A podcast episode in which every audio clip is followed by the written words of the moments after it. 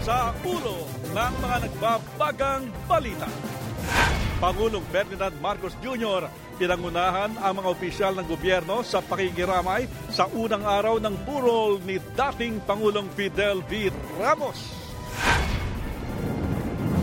Militar ng China nagpakita ng puwersa matapos ang pagbisita ni US House Speaker Nancy Pelosi sa Taiwan.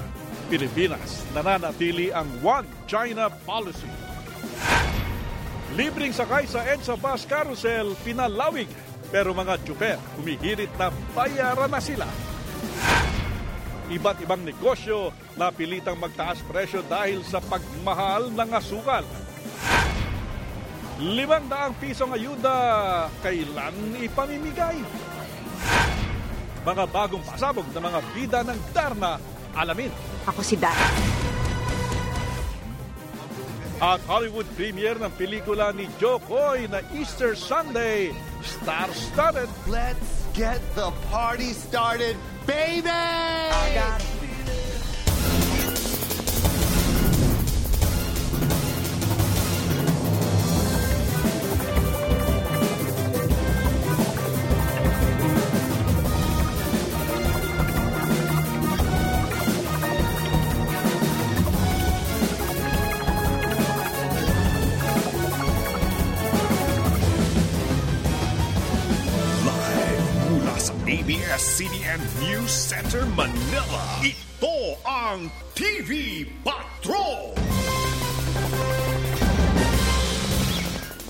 Magandang gabi, bayan!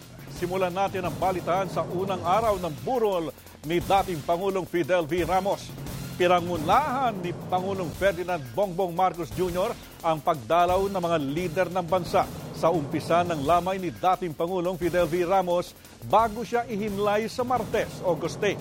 Hanggang sa mga oras na ito ay tuloy ang pagdating ng mga dati at kasalukuyang opisyal ng gobyerno. At live po mula sa Heritage Park sa Taguig City, nagpapatrol si Sherian Torres. So Sherian, kamusta na ang sitwasyon dyan? Sino-sino na ba ang pumunta at nakiramay sa pamilya Ramos? Mm-mm. Henry, alam mo, tuloy-tuloy nga yung pagdating ng mga tao dito at maagang dumating itong ah, si Pangulong Ferdinand Marcos Jr., gayon din si House Speaker Martin Romualdez at si dating Vice President Lenny Robredo. Marami pang dumating dito na minsan na rin na nakasama sa politika ni dating Pangulong Ramos. Ang hilera ng mga bulaklak ng pakikiramay sa hallway papunta sa main chapel ng Heritage Park kung saan naroon ang abo ni dating Pangulong Fidel Valdez Ramos o FVR ay tila naghahatid sa mga nagbibigay pugay at nakikiramay. Ang larawan ni FVR na nakangiti ang imaheng nakagisna na maraming Pilipino sa pool noong 1986 EDSA People Power Revolt hanggang sa maluklok na Pangulo at tagapayo ng mga sumunod sa kanya. Pinakaunang bumisita sa burol ni Ramos na Labor Secretary Bienvenido Laguesma at Energy Secretary Rafael Lutilla na nagsilbing Undersecretary noong panahon ni FVR. Anila, walang pagod magtrabaho si Ramos na huwaran ng mataas na kalidad ng serbisyo publiko. Dagdag ni Laguesma, si Ramos ang nagpalit sa dating tawag sa migranteng Pinoy na Overseas Contract Workers na ngayon Overseas Filipino Workers o OFW bilang pagpupugay na rin sa kanila. Nirebrand niya upang ipakita ang pagmamalaki ng mga Pilipino, pwedeng mapagkatiwalaan, pwedeng asahan, at pwedeng maging katulong hindi lamang dito sa ating bansa, kundi sa buong daigdig. So, napakahalaga ng kanyang binigay na pagkilala sa ating mga manggagawa na nakikipagsapalaran upang makahanap ng kabuhayan at masuportahan ng kanilang pamilya. he taught by example and uh, he taught us also in terms of being multi-stakeholder in our in our approach he was so patient listening to our people and it's it's always a case where he reminded me even after I was no longer in the in uh, in the cabinet that don't never forget our people. His leg- legacy lives on. Tahimik din bumisita kanina si dating Vice Presidente Lenny Robredo. Sunod-sunod naman nakiramay sina House Speaker Martin Romualdez, House Deputy Speaker Ralph Recto, Senador Ramon Bong Revilla Jr., Mayor Lani Mercado, Executive Secretary Vic Rodriguez, Special Assistant to the President Anton Lagdameo, dating Senador Serge Osmeña, dating Senate President Tito Soto, dating Speaker Feliciano Sani Belmonte, at iba pang kasalukuyan at dating opisyal ng gobyerno. Siguro yun ang isa sa magandang ano, um, pwedeng gayahin ng ating mga political leaders. No, shed off the political colors when it comes to the, um, the for the good of the country or for the good of the people. Walang mga favoritism so ano ha, basta ang kanyang ang kanyang mga uh, desisyon always based on uh, the reality of the facts. Dakong alas 10 ng umaga, dumating si Pangulong Ferdinand Marcos Jr. na kamag-anak ni Ramos. I just came to, uh, of course, also my condolences to the family, uh, to uh, the former president's wife. Uh, you also must remember that we are related with FPR, and so it is also a family uh, part of our. It is also a uh, a, a, family uh, event. Uh, the uh, the loss of FBR. I just reminded Mrs. Ramos how uh, FBR, when he became president, was a uh, symbol of stability. After all the tumultuous events of 1986, when he came into the presidency, he brought calm and he brought stability uh, to our country. And uh, for that, we uh, clearly have suffered a loss for our country. But uh, the memories of him will be good because of all the good work he did for the Philippines. Nagpasalamat si dating First Lady Amelita Ming Ramos sa lahat na nakiramay at nakaalala sa dating Pangulo. You worked hard. We also tried to work hard. And now he deserves the rest. Mula ngayong araw hanggang sa lunes, magdaraos dito ng misa kada alas 5 ng hapon na susundan ng tribute mula sa iba't ibang sektor. Bukas araw ng biyernes, ilalaan ang araw para sa iba pang opisyal ng gobyerno, mga miyembro ng diplomatic corps, business community at civil society groups. Bibigyan din ng pagkakataon ang mga mamamahayag na nag-cover noon kay Ramos na makasilip sa burol ni Ramos bukas. Inanunsyo ni Press Secretary Trixie Cruz Angeles na gagawaran ng state funeral ang namayapang Pangulo. Huling ipinagkaloob ito kay dating Pangulo Diosdado Macapagal noong 1997. Sagot ng gobyerno ang gasto sa state funeral. Magsasagawa ang AFP ng full military honors, 21 gun salute sa malalaking kampo militar sa bansa, magsusuot ng badge of mourning ang mga sundalo at isang final gun salute bago ilagak ang abo ng dating commander-in-chief sa huling hantungan. Nilinaw din ni Angeles, hindi totoong idineklara ng Pangulo na special non-working holiday ang August 9.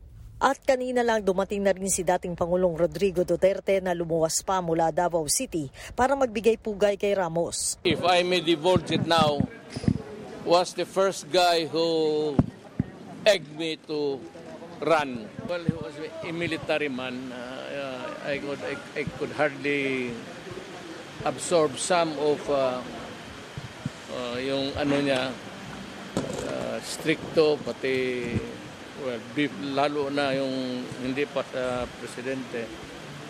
But uh, yung pag naka-decide siya na ganon, ganon na yun.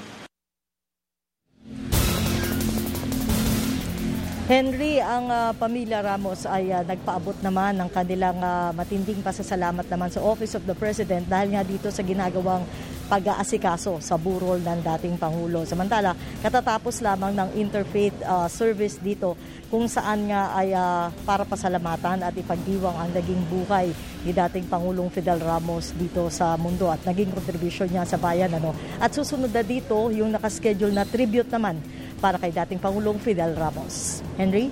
Sherry Ann, meron bang pagkakataon naman halimbawa yung mga ordinaryong mamamayan na makasilip sa burol? Henry, ang inilaan na oras o public viewing ay itinakda sa linggo at ito ay uh, tatagal hanggang lunes. Pero paglilinaw lang din natin, no, yung mga gusto na makita ang ah, mga labi o ang abon ng ah, dating Pangulong si FBR, maaari lamang sila magpunta dito linggo hanggang lunes. Pero pagdating ng alas 10 ng gabi, isinasara kasi ang main chapel at nagpapahinga muna yung mga nagbabantay dito. So siguro kung merong may mga balak, mas maganda Henry na agahan nila sa linggo at sa lunes. Henry. Maraming salamat, Sherian Torres. Nagpahayag po naman ng pagkabahala ang ASEAN foreign ministers sa tensyon sa pagitan ng China at Taiwan matapos ang pagbisita doon ni House Speaker Nancy Pelosi ng Estados Unidos. Nagsabi po naman ng Pilipinas na mananatili ang One China policy ng bansa. Samantala, sinimulan na ng Chinese military ang pinakamalaking pagsasanay nito malapit sa Taiwan. Nagpapatrol, Willard Cheng. bawal muna ang mga eroplano at barko sa mga lugar kung saan ginaganap ang pinakamalaking pagsasanay ng militar ng China malapit sa Taiwan. Hanggang linggo tatagal ang pagsasanay na may kasamang live firing. Ito ang sagot ng China matapos bumisita sa Taiwan si House Speaker Nancy Pelosi kahapon Miyerkules. Ayon sa Defense Ministry ng Taiwan, binabantayan nito ang military drills at handaan nila sila sa digmaan pero hindi umano sila naghahanap ng gulo. Binabantayan din ng Philippine Airlines ang sitwasyon at nakikipag-ugnayan ito sa mga otoridad sa Taiwan para sa kanilang mga flight papunta roon.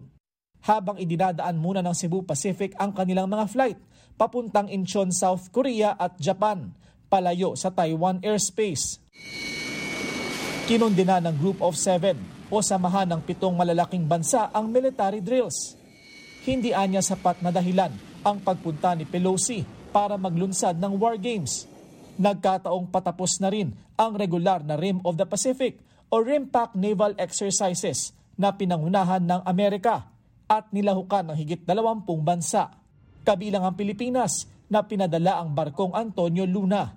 By coming together, I do believe it's a deterrent to anyone who would try to challenge the current rules-based order that has made us so prosperous as part of a free and open Indo-Pacific. Tingin ng isang US foreign policy think tank, ang pagpapakita ng puwersa ng China matapos ang pagbisita ni Pelosi ay isang paraan para pigilan ang ibang bansa na kilalanin ang Taiwan na itinuturing ng China na isang rehiyon nito. You can have a one-China policy and still have relatively normal relations with other governments in the world, uh, including Taiwan. But Beijing doesn't view this way. What we're seeing here is sort of a one, uh, so another chapter in a very long story about how Beijing uses various means to be able to um, coerce or compel other countries to restrict their um, their interactions with Taiwan. Nagpahayag naman ng pagkabahala ang ASEAN sa tensyon sa pagitan ng China at Taiwan na maaari umanong humantong sa miscalculation at gulo. Nanawagan pa ang mga ASEAN foreign ministers na kasalukuyang nagpupulong sa Cambodia na huminahon ang lahat at huwag gumawa ng hakbang na maaaring humantong sa gulo. Ipinagtibay din nila ang pagkilala sa iisang China o One China policy. Nagpahayag din ng pagkabahala ang Pilipinas sa tensyon at nanawagan na pairalin ang diplomasya at dialogo. Iginiit din ng Pilipinas ang One China policy nito. Willard Cheng, ABS-CBN News. Sa ibang balita naman, palalawigin pa ng Department of Transportation ang libreng sakay sa EDSA Bus Carousel hanggang Disyembre. At live mula Guadalupe, Makati, nagpapatrol, Jackie Manabat. Jackie, sigurado na bang hanggang katapusan ng taon etong libreng sakay sa EDSA?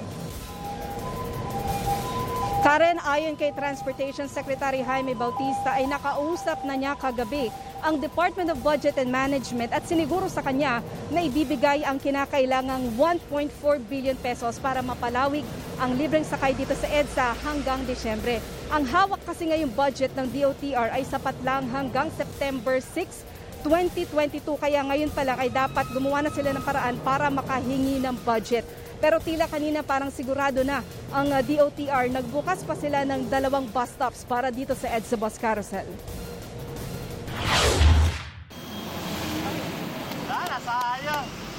Mabilisan ang biyahe sa libreng sakay sa EDSA Bus Carousel sa Rojas Boulevard. Hindi umabot si Sian pero ayos lang sa kanya na maghantay ng susunod na bus dahil makakalibre naman siya ng pasahe. Almost po 20 pesos. Yung sa 20 pesos na po yun, imbis na pamasahe ko na lang, ipapamerienda ko lang po pag after ng break. Si Mavel naman, nasita na minsan ng tumawid sa EDSA para makahabol din sa bus ng libreng sakay. Nasanay po kami na dyan po yung tatawid talaga kami dyan. Talaga nag, uh, uunahan po kami pag may dumadating po na bus. Nasa gilid ng kalsada kasi ang babaan at sakayan ng mga libreng sakay sa Ross Boulevard. Kaya ang nangyayari, maging ang mga daanan ng mga bisikleta, nahaharangan na rin. Masakit rin po sa, ano, sa amin kasi bike lanes nga po ito eh. Area po ng mga bike po ito eh.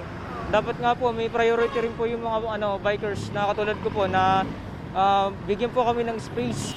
Kaya ang Department of Transportation inilagay sa gitna ang babaan at sakayan para sa libreng sakay sa EDSA Bus Carousel, partikular sa Ross Boulevard.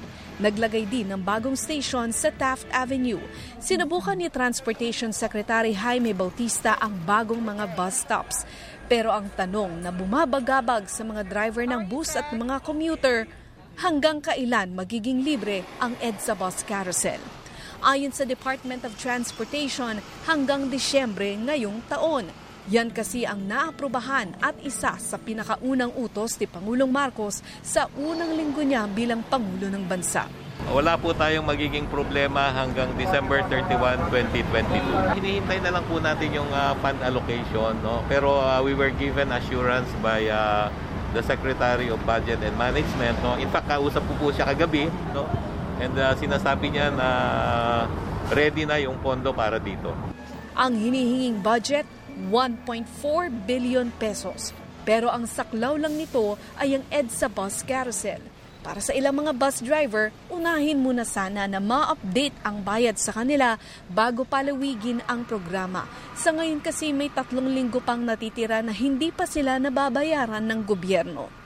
Tsaga-tsaga lang talaga ma'am. Wala ibang pagkukunan eh. Tipid-tipid lang ma'am talagang ginagawa ma'am para maka, makasurvive yung pamilya sa bahay. Hindi talaga kakasya ma'am. Alam niyo po, uh, ang LTFRB ay uh, ginagawa nila ang lahat ng magagawa para mabayaran ng mas maaga yung mga billings ng uh, uh, mga operators dito sa EDSA Busway. No? In fact, uh, nag-meeting na po kami ng uh, ibang mga uh, members ng consortium and napag-usapan na nga na mamadaliin natin yung payment, no? Uh, doon sa meeting nga namin, medyo na nasabi nila sa amin na bumibilis na raw no, ang uh, pagbabayad ng LTFRB. Karen dito sa Magallanes Station, sa Guadalupe Station dito sa Makati ay napakahaba na ng pila ng mga sumasakay dito sa libreng sakay sa EDSA Bus Carousel. Pero tuloy-tuloy naman ang pagdating ng mga bus yan kasi yung pangako naman ng mga bus operators ngayong unti-unti na silang nababayaran ng DOTR. Ayon naman sa Department of Transportation, kinlaro nila na hindi forever itong libreng sakay. E, kumbaga pantawid lang ito para sa mga pasahero ngayong mataas ang presyo ng mga bilihin at kapag ayos na, e balik sa dating gawi. Pinag-aaralan din nila kung uh, maaaring pang uh, magsama ng iba pang ruta para gawing libreng sakay. Karen? Jackie, malaking tulong ito sa ating mga pasahero. Tanong ko lang, ilang bus ba ang nasa ilalim ng EDSA Bus Carousel na libreng sakay at may plano ba itong dagdagan, Jackie? Ang maximum capacity nitong libreng sakay dito ay mahigit 500, 500 to 550, depende yan sa dami ng mga pasahero, pero kamakailan ay nasa 400 na. Noong nagkakaproblema ng bayaran sa libreng sakay, eh, umaabot lang ng 200, kaya kung mapapansin ninyo sa mga uh, end stations na nitong libreng sakay sa monumento, at maging dito na rin sa Guadalupe ay napakahaba ng pila ng mga pasahero. Karen? Maraming salamat, Jackie Manabat. Target ng DSWD na maipamahagi ang 500 pisong ayuda para sa may hirap na benepisyaryo simula ngayong linggo. Samantala, posibleng matagalan pa ang pamimigay ng dinobleng social pension para sa mga may hirap na senior citizens. Nagpapatrol, Jervis Manangan. Ganito kahaba ang pila ng mga taong humihingi ng tulong pinansyal sa DSWD. Iba-iba ang dahilan ng kanilang pagpunta. Pero lahat sila, dama ang hirap ng buhay. Kaya naman para maibsan kahit paano ang pasaning dinadala, minamadali na ng pamahalaan ang pamamahagi ng 500 piso kada buwang ayuda sa ilalim ng Targeted Cash Assistance Program. Mahigit 12 milyong beneficiary ang makakakuha ng financial assistance. Ito ay mga pamilya o individual na dati nang natukoy ng DSWD na kabilang sa pinakamahirap na sektor ng populasyon, kabilang na ang mga 4-piece beneficiaries. Yung TCT, yes, uh, i-distribute na yun. I think uh, part of it are being uh, uploaded now sa land bank. So, within the next few days siguro, baka uh, hopefully by Friday, it's, it's uh, Thursday today, baka bukas eh, makukuha ng iba. Isang libong piso ang papasok sa cash cards ng mga kwalipikadong makatanggap. At pang dalawang buwan na ito sa mga walang cash cards. Pwedeng i-distribute ito sa pamamagitan ng online transaction o sa mga remittance centers. Hanggang Setyembre ang pagbibigay ng TCT. Kasama sa mga umaasa makatatanggap ang senior citizen na si Aling Cynthia na pumila sa DSWD dahil nangangailangan ng gamot ang asawang may stage 4 cancer. Kahit mabilis ang maraming nag-interview sa amin, sa dami ng tao, hindi talaga magtsatsaga ka talaga. Kaya sana madagdagan pa yung mga tulong na katulad ng DSWD, PCSO. Bukod sa targeted cash transfer, mas pinabilis din ang proseso sa paghingi ng tulong pinansyal mula naman sa Assistance to Individuals in Crisis Situation o AICS ng DSWD. Kasama sa mga pwedeng ihingi ng tulong dito ang burial o pampalibing hospitalization o tulong medikal, tuition o matrikula, pamasahe pa uwi sa probinsya at kahit pagkain sa mga walang makain. Hindi na uubos ang mga taong humihingi ng ayuda maghapon dito sa tanggapan ng DSWD. Mas pinasimple na ngayon ang proseso dito. Tatlong hakbang na lamang kaya mas mabilis na ang pagpila at di na kailangang magpabalik-balik pa dahil posibleng maibigay na ang tulong pinansyal sa unang punta pa lang. Kailangan na lamang i-assess kung kumpleto ang mga dokumento, ma-interview ng social worker at i-release na ang ayuda. Kung mas mababa sa 10,000 piso ang kailangan, maibibigay na ito agad. Pero kung mas malaking halaga, posibleng abutin ng tatlong araw. Simple na lang ngayon, pangalan mo, lugar, kung tiga saan ka, paano ka makontak at para ano yung hinihingi mo. And then yung assessment na ng uh, social welfare officer kung magkano ibibigay sa iyo. Ang isa pang inaabangang ayuda ay ang dinobleng social pension sa mga indigent senior citizens. Matapos itong maisa batas, isang libong piso kada buwan na ang kanilang matatanggap. May listahan na ang DSWD ng mahigit apat na milyong beneficiaries nito pero may mga gusto pang mag-apply. Yun nga lang, medyo matatagalan pa ang pamamahagi nito. Inaayos pa kasi ang Implementing Rules and Regulations o IRR at kinakailangan pang maaprubahan ang pondo tayo po ay nakipag-ugnayan with the SWD and we hope that uh, mapadali natin ito. May timeline at uh, may mga gagawing readiness po. Sa ngayon, we are making the preparations and what is important is yung paggawa ng implementing rules and regulations. Kumpiyansa naman ang National Commission of Senior Citizens na mapopontuhan ng dagdag sa social pension. Jervis Manahan, ABS-CBN News. Bukod sa mga ordinaryong consumer, sa pool din ang maraming negosyo kagaya ng mga restaurant at bakery sa pagsipa ng presyo ng asukal. Wala namang magawa ang ilang negosyante kundi itaas din ang presyo ng kanilang produkto. Nagpapatrol, Alvin El Chico. Si Dodi ang namamalengke kaya ramdam niya ang pagsipa ng presyo ng asukal. Kaya ang tindang maruya, pati na ang inuming palamig na tadtad ng asukal sa kanilang karinderya, tinaasan na rin nila ang presyo dahil sa pagmahal ng asukal at pati na rin ang mantika na naiintindihan naman daw ng mga customers nila. Kaya naman, hindi naman sila umaangal kasi ang ano nga nila is yung pagkain, maayos pa rin, hindi nabawasan ng lasa. Baga yung usual pa rin. Kasi ang nangyayari niya, pag binabawasan ng iba, pinipilit nilang tipirin, tumitipid din yung lasa. Sa monitoring, nasa mahigit 100 pesos na ang kilo ng puting asukal sa ilang supermarket pero karamihan naman nasa 90 peso level pa lang sa ibang grocery. Nasa 69 hanggang 75 pesos naman ang kilo ng brown at washed sugar. Pati ang mga restaurants na problema sa pagmahal ng asukal dahil ginagamit din ito sa ilang ulam, dessert at inumin. We don't want to increase prices pa rin naman even though tumataas ang price ng sugar, we would try to absorb it as long as we can. Kaya lang po, ang problema nga po, pagka may kulang po sa sugar, the taste of certain food items might not be there. Ang mga malalaking bakers, damang-dama na rin ang pagsipa ng presyo ng asukal dahil halos lahat ng tinapay may ingredient na sugar. Pero tiniyak ng mga bakers na mapapako ang presyo ng Pinoy Tasty at Pinoy Pandesal hanggat walang permiso ng DTI.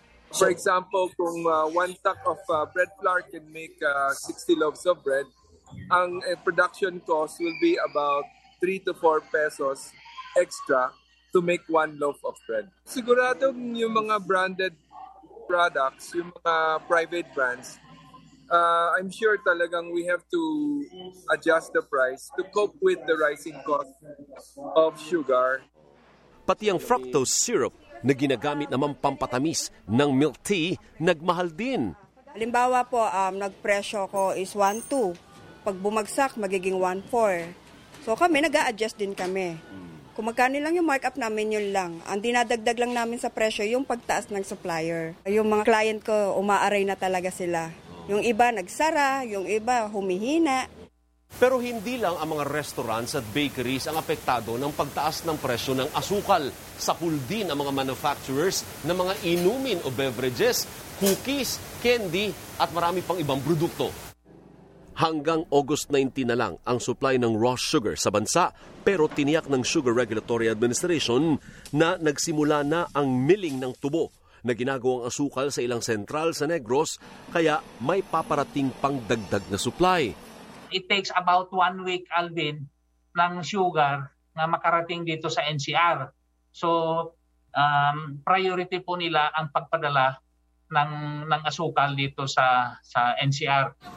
Pero ang pinakasolusyon talaga ng gobyerno ay ang pag-angkat ng hindi lalagpas sa 300,000 metric tons ng asukal para mapunan ang kakulangan kasali na ang buffer stock o reserba. Alvin L. Chico, ABS-CBN News.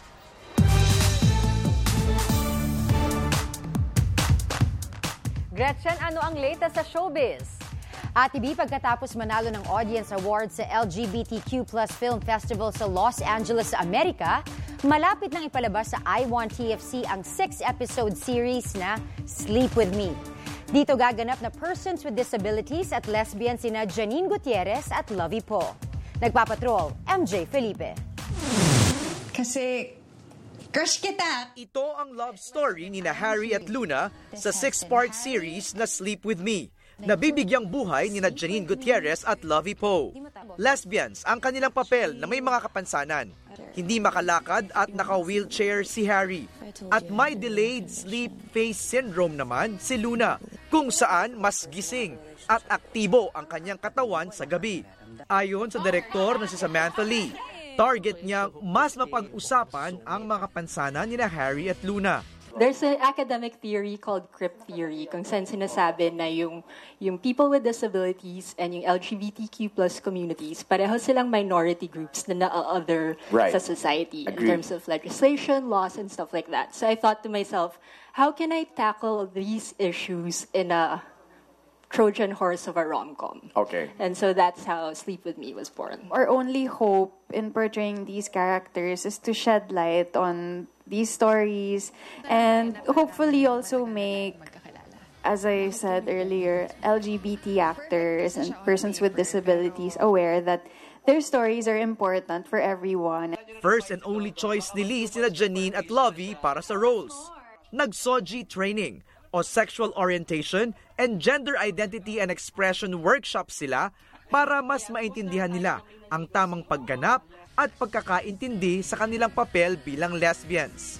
When we love, we love. You know, I think there's no explanation behind it. Kasi naman pag nagmahal tayo, it's just, it's, it's something that we feel, you know. It's not like, it's, it's not like we we choose to. It just happens. Is it love that makes you feel good and fulfilled and safe and and I guess yun talaga yung magiging basihan mo if you go into a relationship. Ang series na ito ang itinanghal na Audience Award for Best Episodic sa 40th Outfest LGBTQIA Plus Film Festival sa Los Angeles, California kamakailan. Ipapalabas ang Sleep With Me sa I1 TFC simula August 15. MJ Felipe, ABS-CBN News. Sa pagbabalik ng TV Patrol, bilang ng mga na-ospital dahil sa COVID-19 posibleng tumaas sa Setyembre hanggang Oktubre base sa taya ng Department of Health. At dengue outbreak, itedeklara nga ba sa buong bansa? Abangan ang iba pang mainit na balita sa pagbabalik ng TV Patrol.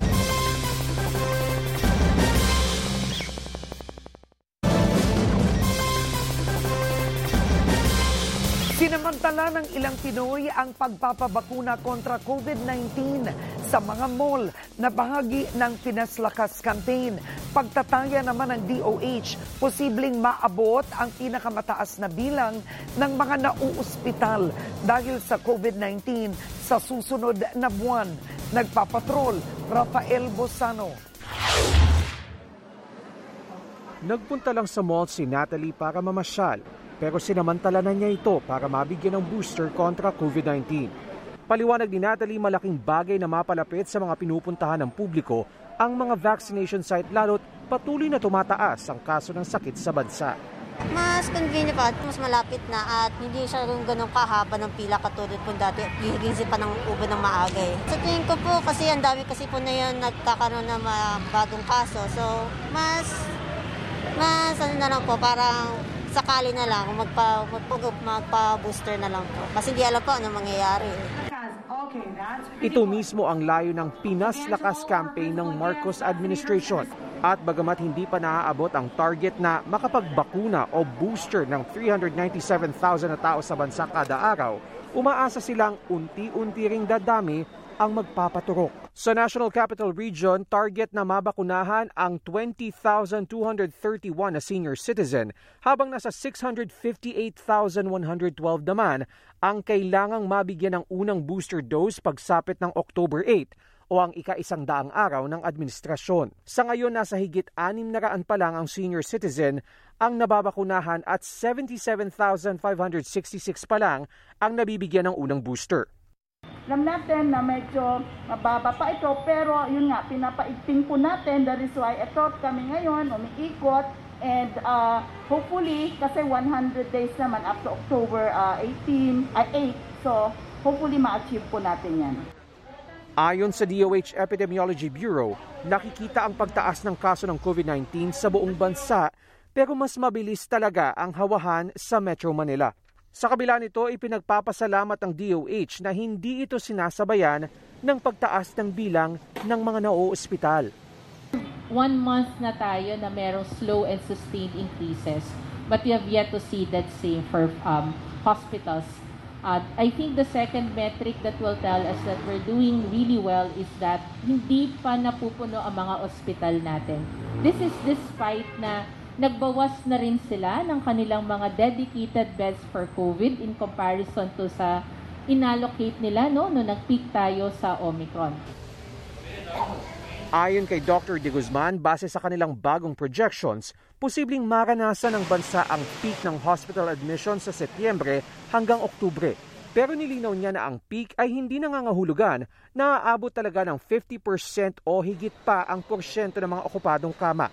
Posibleng ang kahit pa umabot na sa peak ang admission ay mababa pa rin sa 50% ang healthcare utilization rate. Pero pinag-aaralan po ng Department of Health na kailangan ba nating i-decouple na no? yung restriction with our alert level system. Pero kaya natin ginagawa ang mga pinaslakas campaign natin. The way that we can be confident that we don't need to lo- do lockdowns is really by uh, pushing our coverages up. Paliwanag ng mga eksperto, nagawa na ng bansa na maabot ang 91% vaccination coverage para sa target population. Kaya walang rason para hindi rin ito magawa para naman sa booster dose. Rafael Bosano, ABS-CBN News. 4,439 na mga bagong kaso ng COVID-19 ang naitala ng Department of Health ngayong araw. Ito na ang highest single-day tally sa loob ng halos anim na buwan o mula noong February 10. 1,428 sa mga bagong kaso ay mula sa National Capital Region. Labing isa naman ang naitalang bagong namatay sa COVID. Sa kasalukuyan ay nasa 34,000 213 ang bilang ng active cases sa bansa. Habang mula July 31 hanggang August 3 ay nasa 18.4% ang positivity rate. Kahit pa may ilang lugar ng naunang magdeklara ng dengue outbreak, hindi naman nakikita ng Department of Health na kailangang ideklara na rin ito sa buong bansa. Nagpapatrol, Rafael Bosano. Winawalis ang paligid at nagsisindi ng katol. Ito ang paraan ni Christina para maiwasang pamugaran ng lamok ang kanilang paligid. Sa panahon kasi na tumataas din ang kaso ng dengue sa bansa, higit na kailangan ng pag-iingat lalo't tatlo ang kanyang anak. Yung mga bote humisang mga, kasi may mga kalakal ho kayo minsan eh. Yung mga tubig pong na may laman humabote, tinatanggal po namin para hindi mabahayan ng mga, ng mga lamok. Tuwing hapon po, kasi hapon po minsan may mga lamok ho na duma, lumalabas na eh. Ginagawa ko, nagkakatulang po ako tuwing hapon na. Base sa datos ng Department of Health mula January 1 hanggang July 16, pumalo na sa 82,597 ang kaso ng dengue sa bansa. Mas mataas ito ng higit isang daang porsyento kumpara sa parehong panahon noong 2021. Kakamihan ng mga kaso ng sakit na itala sa Central Luzon, Central Visayas at National Capital Region.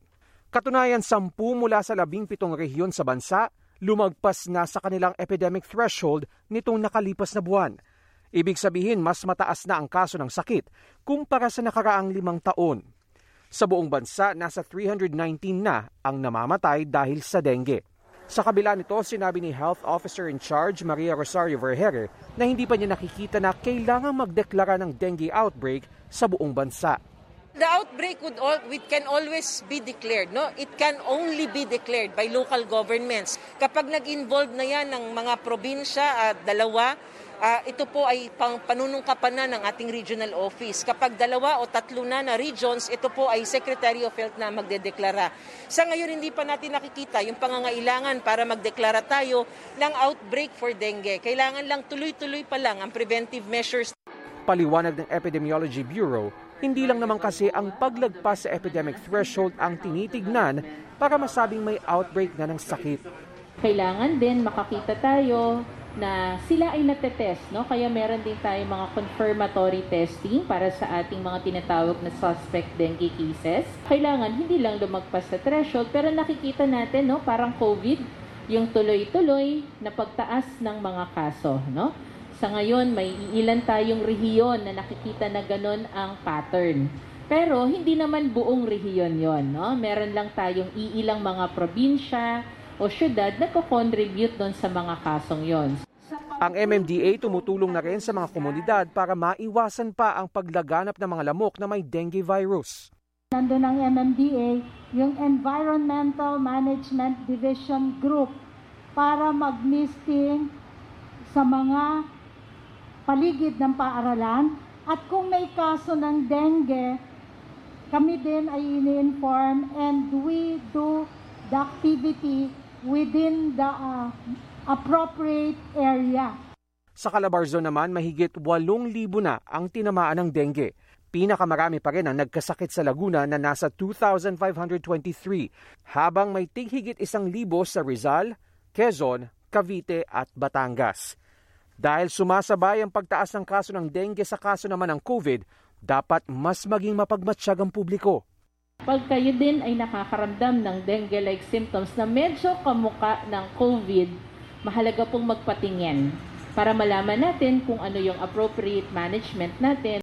Panawagan ng DOH, hindi lang basta maglinis ng kapaligiran, kundi hanapin at sirain ang mga bagay na posibleng pamahayan ng mga lamok. Rafael Bosano, ABS-CBN News.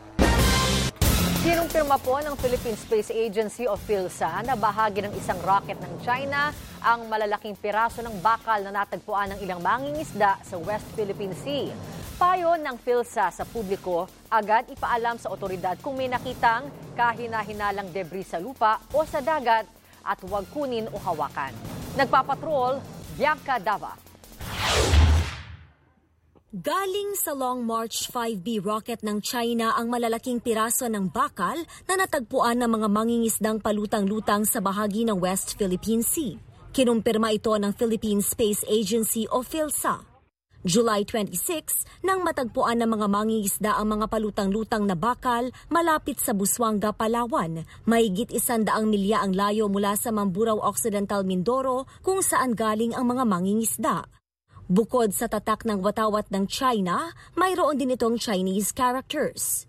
Yung pong nakita nila, bali parang one-fourth lang po yung nakuha nilang part na yan. May kasama po raw yung mga, yung parang mga shock, tornilyo na kinuha po ng mga tauhan ng bangka. May naiwan pa po sila kasi nga po wala po silang paglalagyan sa bangka kasi medyo malapad. Kaya kumuha lang po sila ng part na medyo maluwang ihiwalay. Yun lang po ang dinala nila papunta po dito sa Mamburao.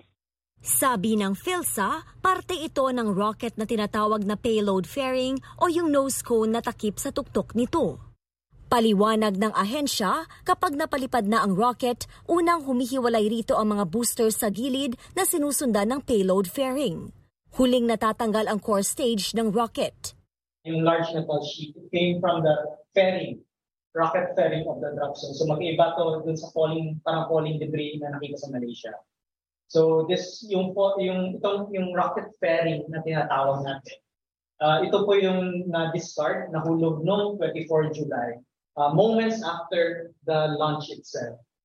Uh, so yun po yung na-recover uh, ng, ng PCG. These discarded rocket stages are usually designed and planned to shed over specific drop zones. The drop zones are usually bodies of water and are selected to minimize the hazards of falling onto populated areas. Bago ang rocket launch noong July 24, nagabiso naman umano ang China pero hindi nagbigay ng impormasyon tungkol sa uncontrolled re-entry ng mga parte nito.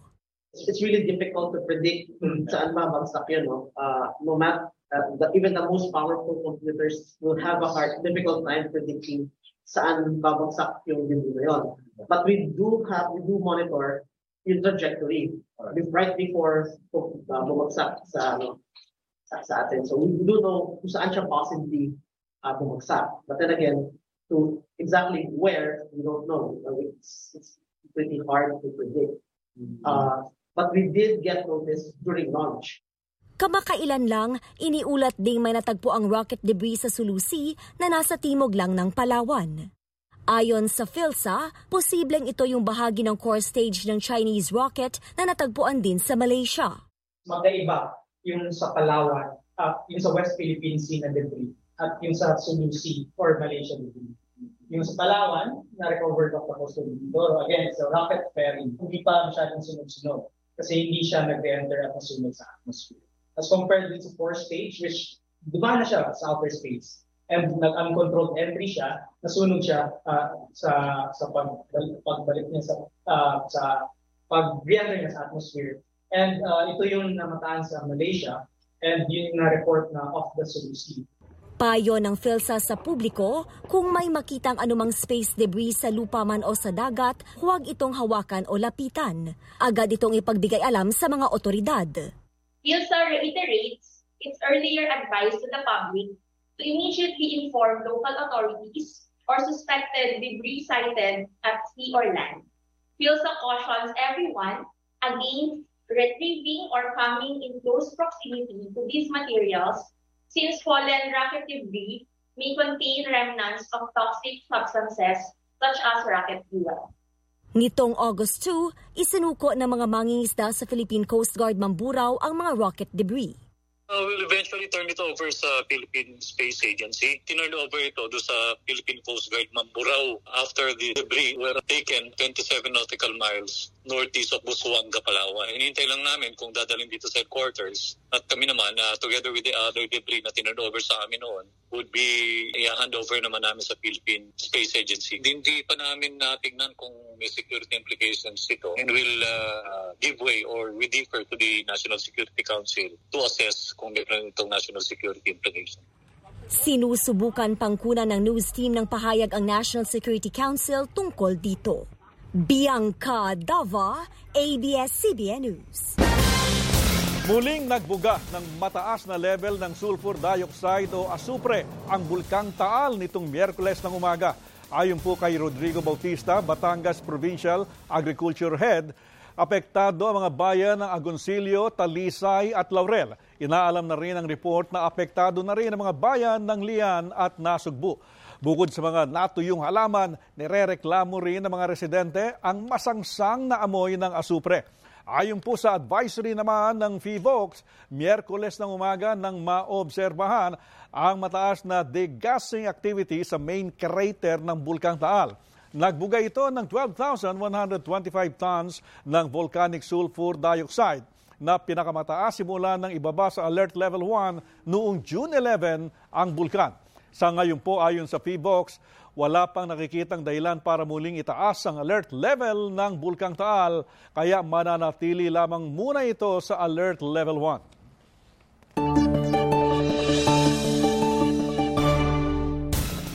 Alamin po natin ang lagay ng panahon mula kay ABS-CBN resident meteorologist Ariel Rojas. So Ariel, naging maulan ngayong araw.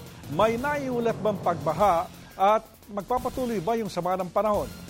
Henry, binaha ang ilang bahagi ng mga barangay ng San Roque at San Francisco sa Iriga City, Camarines Sur dahil sa pagbuhos ng malakas na ulan kaninang hapon. Maraming sasakyan ang halos hindi na makita matapos lumubog sa abot hitang tubig sa mga pangunahing kalsada. Marami ring negosyo ang naapektuhan ng pagbaha dahil nagpatupad ng traffic rerouting ang lokal na pamahalaan. Nagsimula ang katamtaman hanggang malakas na ulan kaninang alauna ng hapon at tumagal ang baha sa downtown Iriga ng kalahating oras. Nagpulong din ang CDRRM Council at tinalakay ang mga dapat gawin kapag nagpatuloy pa ang pagbaha. Sa lagay naman ng panahon, naglandfall na ang tropical depression dyan sa may southern China kung saan ito nagpapaulan ngayon. Samantala, isang low pressure area naman ang nabuo sa silangan ng Visayas kaninang umaga at huli po itong namataan 170 kilometers silangan ng Legazpi City. Ang LPA na ito at ang hinihila na mahabagat ang magpapaulan sa southern Luzon, Visayas at ilang bahagi ng Mindanao ngayong gabi. Sa wind forecast ng The Weather Company, kikilos pahilagang kanluran bukas ang LPA at tatawid sa southern Luzon. Sa Sabado naman, inaasahang nasa West Philippine Sea ang LPA kung saan posible po itong maging bagyo. Ang malawak na sirkulasyon ng LPA at ang hinihila nitong habagat ang magpapaulan sa Luzon, Visayas at ilang bahagi po ng Mindanao. Sa rainfall forecast ng The Weather Company para bukas August 5 sa Mindanao, may ulan na sa umaga sa ilang bahagi ng Davao Region, sa Sarangani at Zamboanga Peninsula. Sa tanghali, mas malaking bahagi ng Davao at Soxargen ang uulanin.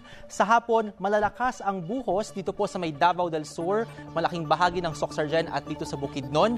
At mas malalakas pa ang ulan sa Bukidnon late afternoon, maging dito po sa Cotabato at Agusan. Sa gabi, may malalakas pang ulan sa Agusan del Norte, Bukidnon at Lanao del Sur at mababawasan po ang pagulan sa Mindanao pag lumalim na ang gabi. Sa Visayas, buong araw ulit maulan bukas pero kaunti lamang po sa umaga. Sa tanghali, buong Visayas na ang ulanin lalo po sa may northeastern part ng Panay at gitnang bahagi ng Negros Oriental. Sa hapon, magpapatuloy pa ang malakas na ulan sa northeastern Iloilo, maging sa ilang bahagi ng Cebu at ng Samar. At bago po lumubog ang araw, sa northern Cebu, northwestern Leyte at sa Biliran malalakas ang ulan na magpapatuloy pa hanggang sa gabi. Sa Palawan, maulan na sa umaga pero titila po ito bago magtanghali at mula naman tanghali tuloy-tuloy hanggang hapon. Magkakaulan po sa halos buong probinsya dahil sa thunderstorms at sa gabi may ulan pa sa hilagang bahagi ng probinsya.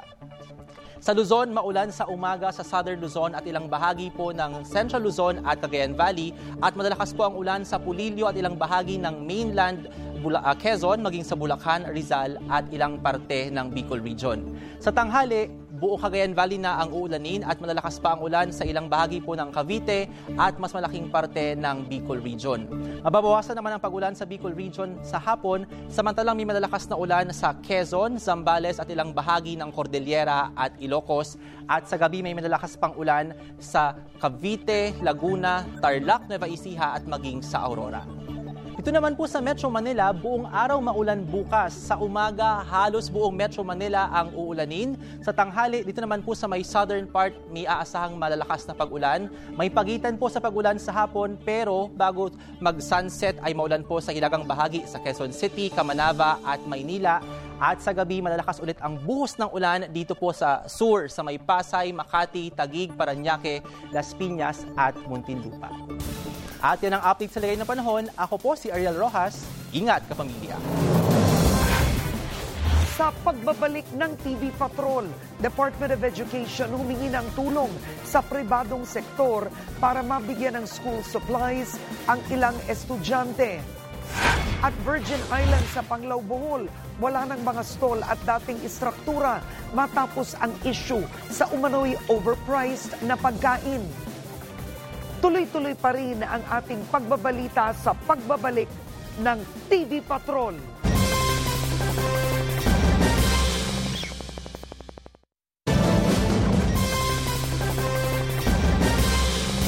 Ilang araw bago ang pasukan sa mga pampublikong paaralan, humahanap ng iba pang paraan ang Department of Education para matulungan ang mga estudyante na walang pambili ng school supplies ngayong tumaas ang presyo nito.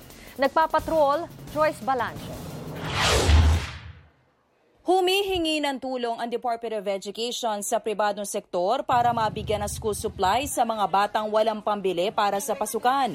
Ito ay sa kabila ng tumataas na presyo nito sa mga pamilihan ngayon. Doon sa Brigada Eskwela po kasi meron dyan yung mga learner's kits na binibigay natin which includes all the school supplies, no? mga notebook, ballpen. So we are hoping na with the Brigada Eskwela, matulungan po tayo ng private sector organizations or donors or volunteers para makapagbigay ng kits, lalong-lalo na sa mga learners natin na wala talagang perang pambili ng mga ganyang school supplies. Pinababaklas naman ng DepEd ang mga natitira pang isolation o quarantine facilities na nakatayo pa sa mga paaralan.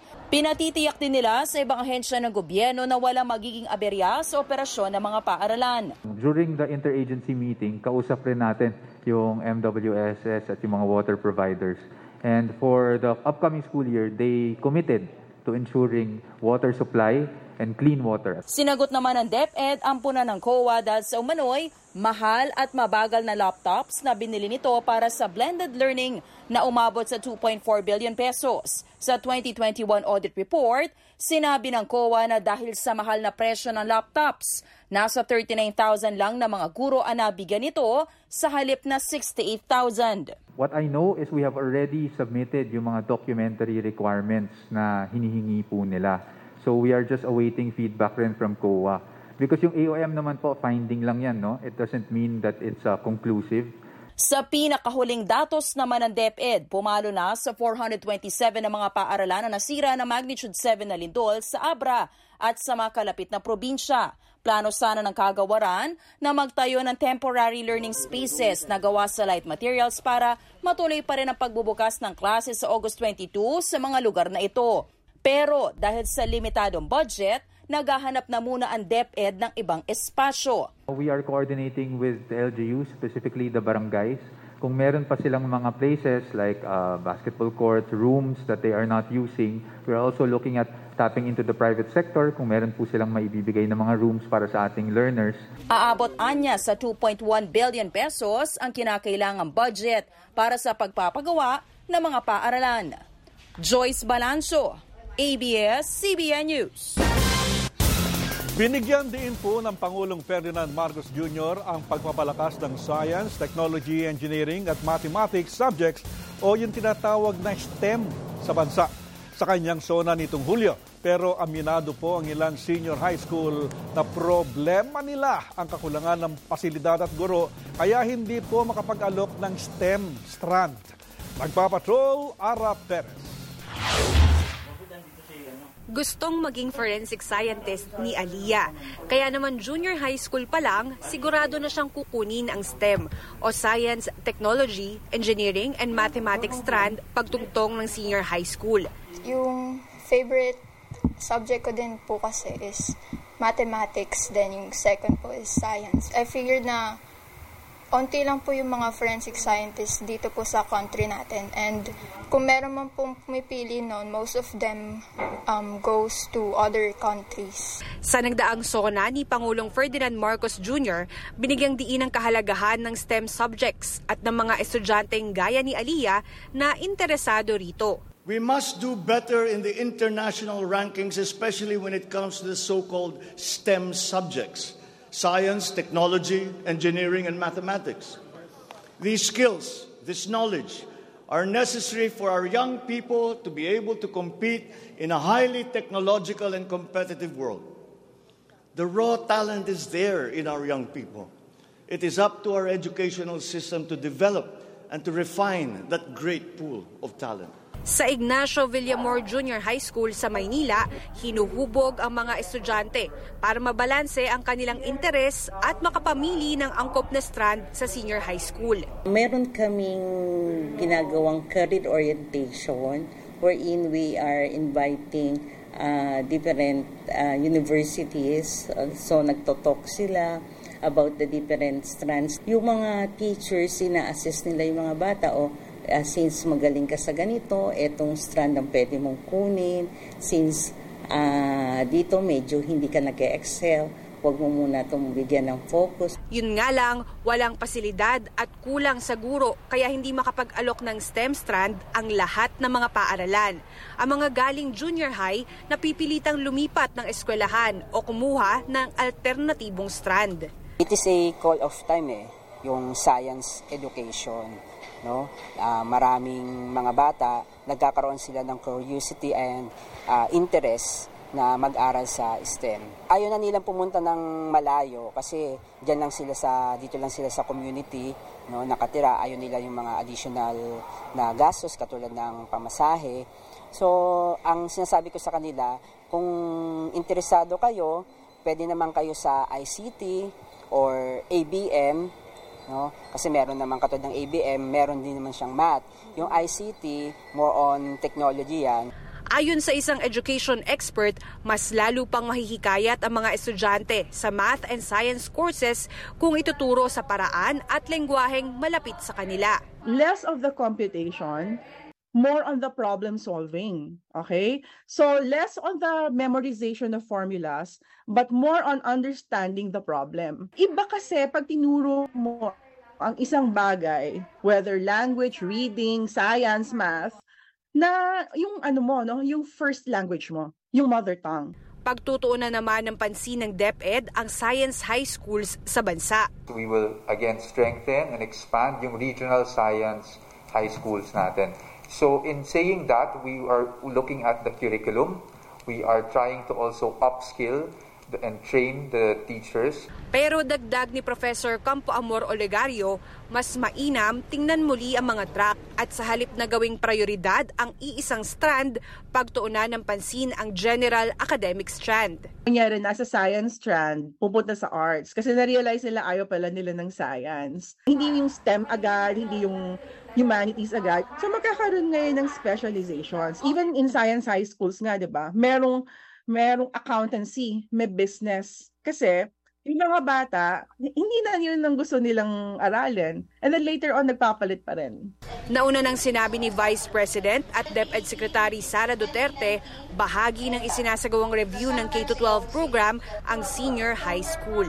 Ara Perez, ABS-CBN News. Nakikipag-ugnayan na ang Department of Tourism sa mga ahensya ng gobyerno para magkaroon ng standard o gabay sa presyo ng mga produkto sa mga tourist destinations sa bansa.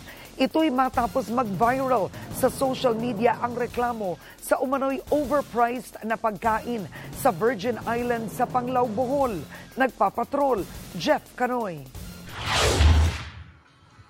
Ito na ang itsura ng Virgin Island sa Panglao, Bohol matapos mag-viral sa social media ang reklamong overpriced umano na singil sa mga pagkain para sa mga turista. Wala na ang stalls at dating mga istruktura.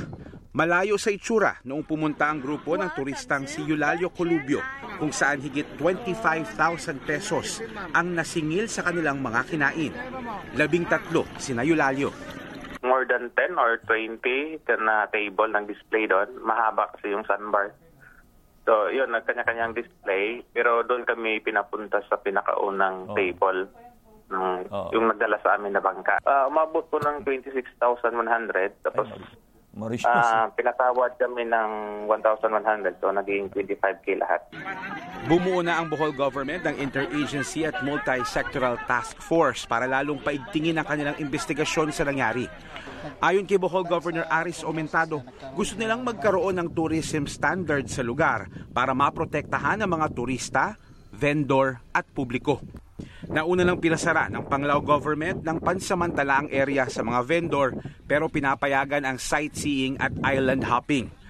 Ayon sa Department of Tourism, tuloy din ang kanilang investigasyon at nakipag-ugnayan na sila sa ibang ahensya para magkaroon ng standard o gabay pagdating sa bentahan ng mga goods sa turista. Pa-facilitate po tayo ng discussion among the government agencies so that we can come up with a uh, proactive solution to ensure na yung overall tourist experience natin in these destinations is really upheld. Dagdag ng kalihim ang pagkakaroon ng standard sa presyo ng mga produktong ibinebenta sa mga turista ay hindi lang para sa Bohol, kundi sa iba pang destinasyon sa bansa. If we are able to come together to agree on uh, certain standards that uh, our destinations would comply with, then this will redound to the overall improvement of our tourism industry. Kasi po, uh, in the end, magiging masaya din po yung ating mga turista kasi um, they will be assured na yung uh, experience nila na destination and sila ma-overprice. Inatasa naman ng DOT ang kanilang regional office na magbigay ng service training sa mga frontline tourism workers at iba pang stakeholders para mapangalagaan ang experience ng turista sa Panglao. Jeff Canoy, ABS-CBN News.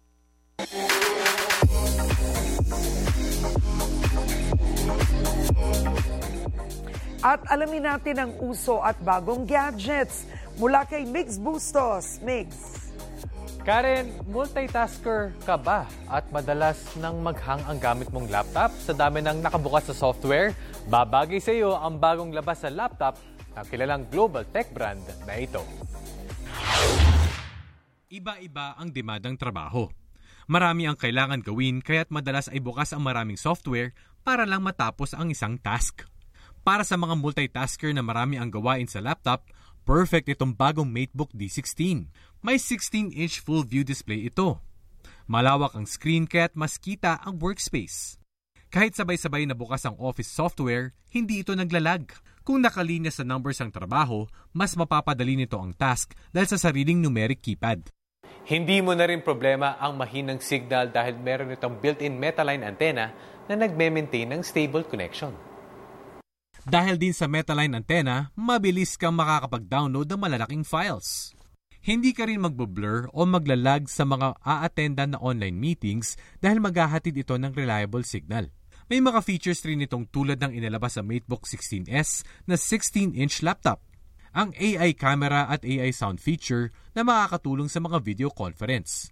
Sigurado magagamit ang virtual background pati ang follow cam na kung saan nahabulin ka ng camera para mapunta sa gitna ng screen. Goodbye naman sa mga hindi kailangang ingay sa background dahil sa voice enhancement at noise cancellation feature nito. May super device feature rin ito kung saan pwedeng i-connect ang laptop sa iba pang device.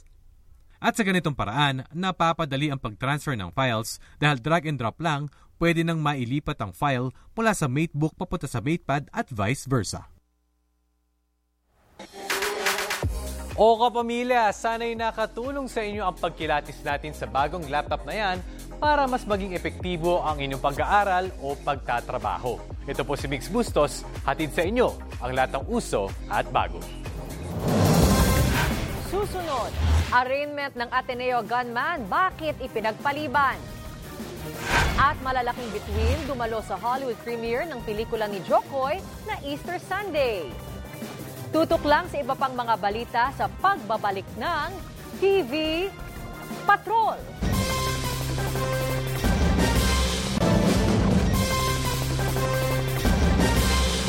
Ipinagpaliban po ang nakatakdasa ng arraignment ni Dr. Chow Chow Yumol, ang suspect sa Ateneo shooting incident. Gusto kasi ng kanyang abogado na isailalim muna sa mental health check-up ang suspect. Nagpapatrol, Zian Ambrosio. Ipinakita sa video ng BJMP-NCR ang suspect sa Ateneo shooting incident na si Dr. Chow Teo Yumol na nakikinig sa isinasagawang arraignment sa kanyang kaso. Nakatakda sana kaninang arraignment sa three counts of murder ni Yumol pero umapila ang kanyang mga abogado na ipagpaliban muna ito. Layong isa ilalim sa mental check-up ang suspect na nakakaranas umano ng depression. According to their lawyer, they asked for postponement because he exhibited uh, symptoms of being an unsound mind. So under the rules and speedy trial, uh, humihingi sila na ipa-check up ang akusado na si Dr. Chow Chow Yumul ng isang uh, mental health expert. Suspect si Yumol sa pamamaril at pagpatay kay dating Lamitan City Basilan Mayor Rose Furigay. Aid nito si Victor Capistrano at security guard ng Ateneo na si Genevieve Bandiala noong July 24. Sugatan naman ang anak ni Mayor Furigay na si Hana na hanggang ngayon ay nagpapagaling sa ospital. Ayon naman kay BJMP NCR spokesperson Jail Senior Inspector Hernan McCoy, doble higpit ang seguridad kay Yumol habang regular din siyang minomonitor ng kanilang mga nurse. Nagpapagaling din ang kanyang sugat si Yumol matapos magtamo ng tama ng bala sa kanyang puwetan. Habang nakakulong po siya sa selda ay ang obserbasyon po ng mga duty namin ay tahimik lang po siya at wala po siyang pinapakitang erratic behavior. Tumanggi na muna magbigay ng pahayag ang abogado ni Dr. Yumol. Itutuloy ang arraignment sa September 16, 2022, alas 8.30 ng umaga, na magkakadesisyon na ang korte sa loob ng tatlo hanggang anim na buwan. Samantala na iuwi na sa Misamis Occidental ang mga labi ng Ateneo Garda si Bandiala. Z. Anambrosio, ABS-CBN News.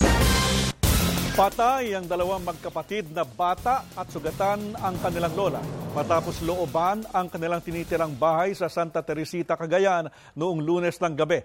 Tinakbo pa sa ospital ang mga biktima pero dineklara na na dead on arrival ang dalawang bata. Sa pursuit operation, natuntun sa isang farm ang suspect na kinilala na si Jerry Maba Genova. Sugatan din ito matapos mabaril ng pulis ng magtangkaw manong tumakas at panlaban. Na-recover sa kanya ang mga ninakaw na alahas na pag-alaman ng mga pulis na ang suspect ay dating katiwala sa farm ng mga biktima.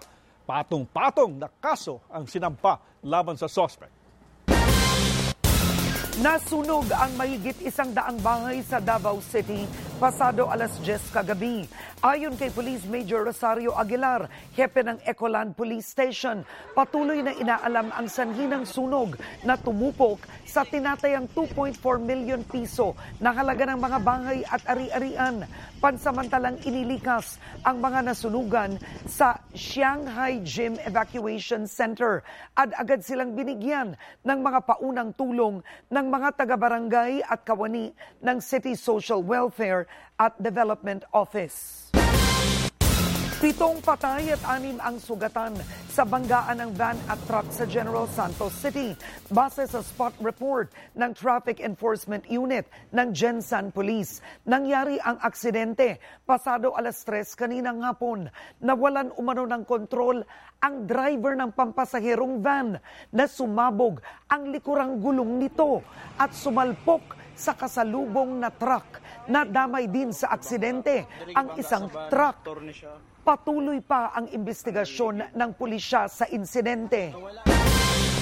Nagdulot po ng matinding pagbigat sa daloy ng trapiko sa C5 Kalayaan sa Makati matapos tumagilid at humambalang ang isang truck na may karagang pataba sa lupa.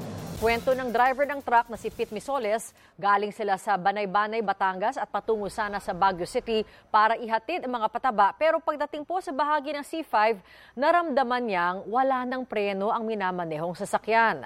Bukod sa driver, ligtas din ang kasama niyang pahinante. Mag-aalas 8 ng kanina umaga nang tuluyang maalis sa daan ang truck at napadaan na muli sa mga motorista ang kalsada. Mahigit dalawang daan at walumpung undocumented OFW mula Kuwait ang nakabalik na sa bansa Martes ng gabi.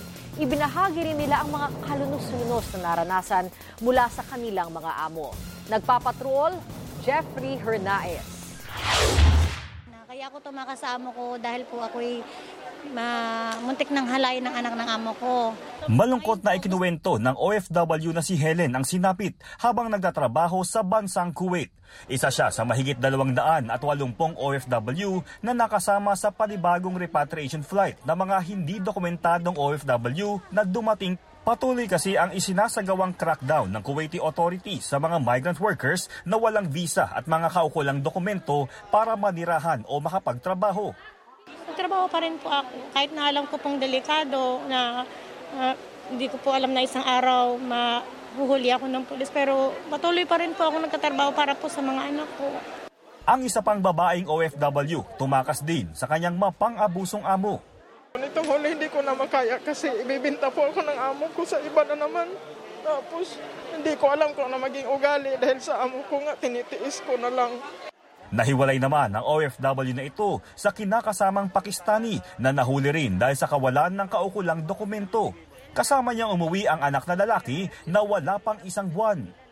Bawal doon manganak ng walang papel. Nanganak ako sa ospital nila sa Alsaba pero pagkatapos ng panganak may ano sila may kulungan sila doon ng mga walang papel. Bawat isa diyan sa mga na-repatriate natin uh, meron yang mga specific silang violation, kaso at dadalhin yan doon to be processed na ma-repatriate or kakasuhan. Ang magpasalamat tayo, hindi na lang sila tinuluyang kasuhan, naiuwi na natin. 2018 pa nang magpatupad ng amnesty program ang Kuwait sa mga hindi dokumentadong migrant workers. Pero sa kabila ng pakiusap ng pamahalaan sa mga OFW, marami ang hindi nagparehistro sa repatriation program. Ayon sa Department of Foreign Affairs, ito na ikawalong chartered flight ng pamahalaan ngayong taon. Tumulong din ang Department of Migrant Workers sa pagproseso ng domestic flights at land travel ng mga OFW. Tiniyak naman ng OWA na patuloy na minomonitor ang kalagayan ng iba pang Pinoy na naiwan sa Kuwait at isinasaayos na rin ang kanilang agarang pag-uwi dito sa Pilipinas. Jeffrey Hernaez, ABS-CBN News.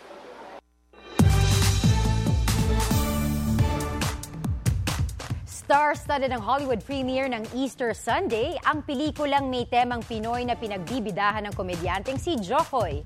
Kabilang sa mga dumalo si megastar Sharon Cuneta. Nagpapatrol Hollywood correspondent Yong Chavez. Matagumpay na ginanap ang Hollywood premiere ng pelikulang Easter Sunday.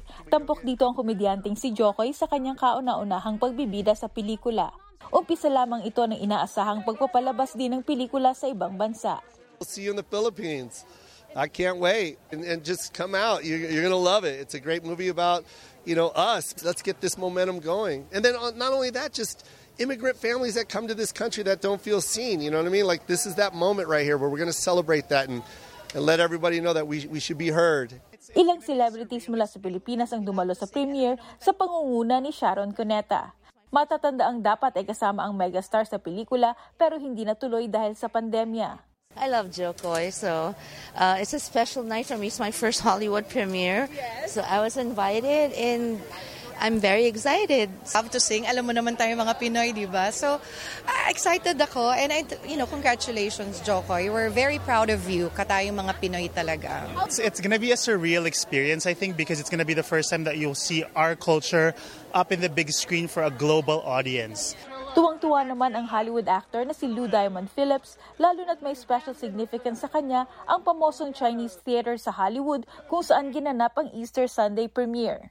This is where La Bamba premiered 35 years ago, and here we are. And I hope that some of the magic that got you know dusted on me back then is dusted on Joe because he deserves it.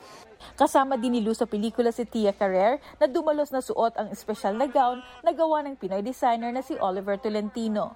Maging ang mga artista na may dugong Pinoy ay todo suporta rin sa Easter Sunday tulad ng 13 Reasons Why film actor na si Timothy Granaderos. Filipinos coming together, and you know it's so special because uh, I mean this is I I feel like one of the first times mainstream we've been represented like this, and it's it's just super cool, very proud, and like the the community is like you look around, you know so many people, which is we all show up for each other. Mag-uumpisang ipalabas ang Easter Sunday sa Amerika simula August 5. Yong Chavez, ABS-CBN News, Hollywood. Susunod, ilang pang opisyal ng gobyerno at dating sundalo dumalo sa burol ni dating Pangulong Fidel V. Ramos. Tutukan live. At mga bagong pasabog ng mga bida ng Darna alamin. Yeah! At iba pa mga balita sa pagbabalik ng TV Patrol!